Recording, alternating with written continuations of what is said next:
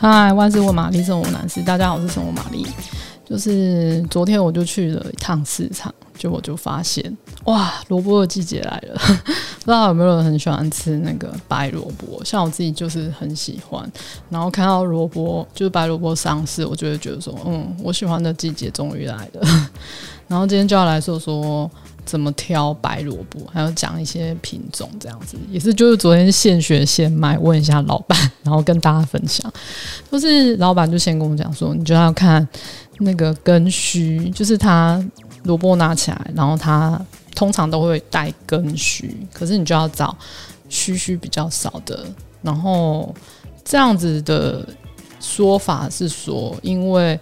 那个须须很多，就会造成水分跟养分流失，所以你选根须比较少，就代表说，诶，它水分很多，那它吃起来可能也比较好吃，这样子。那挑的时候最好是挑那种，嗯，有带泥土的。嗯、其实我觉得不只是白萝卜，就是很多蔬菜都适用。因为我自己会觉得说，诶，它带土，那它可能就是。比较新鲜，可能是刚出土不久，因为其实有些菜你洗干净之后很难再存放，它就会很容易烂掉。所以，呃，买菜的时候可能就是可以看一下，自己斟酌一下。假设说，哦，你马上就要煮，那可能就是没有什么差别。可是像比如说，你可能一次买的比较多啊，那你就可能就要找，呃，有带土，然后比较新鲜、没有洗过的这样子。然后那个、老板也说，你可以看那个萝卜上面那个叶子，萝卜叶。那如果去掉就算。那可是如果它有带叶，那你也看一下叶子。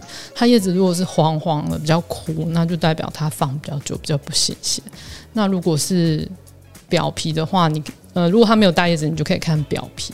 那最好是比较有坑洞，比较光光滑的。那除了说有些品种，比如说像青手，等下会说，那它的。头就是比较轻嘛，那可是如果不是那个品种的话，你可以仔细看，就是萝卜如果头比较轻，就代表说哦它比较不新鲜这样子，所以你要找比较白的这样。好，接下来他还说你要轻轻的敲那个声音，可是我觉得这太难了。那基本上我觉得上面这几个。依循上面那几个条件去找，应该是不会错这样子。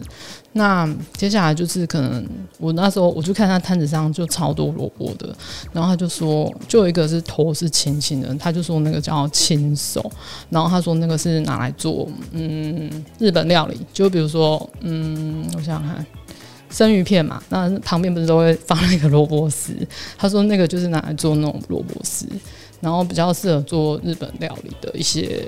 一些一些菜色这样子，因为它水分就是比较少这样子。那还有一种就是短短胖胖的，像比较像球状。然后他说这个是梅花品种，他说肉很细，而且它就是肉质就很扎实，比较不容易会有空心的状况。而且它就是很适适合在各种的料理这样子。那还有一个就是我们最常看到那个。那台叫 干嘛，就是瓶子的台语，台语很烂。然后它就顾名思义，就是说它长得像瓶子，所以他们就用它这个称呼叫它干妈这样这个瓶子这样。它就是下面比较胖，而上面比较窄，然后长长的这样子。然后老板说它很适合煮汤。那还有一个最新的品种叫做白娘，它跟干妈比的话，它就是比较胖，然后比较短，可是它就是很厚实，皮很薄，肉很细，然后做什么都好吃。好，大概就是这样。然后最讨厌的就是 超市里面有时候会卖一些他国卖，就是他他国品种的 白萝卜，我觉得就是真的不是很好吃。就是大家有时候看挑食，就是挑食材的时候可以看一下产地，就是。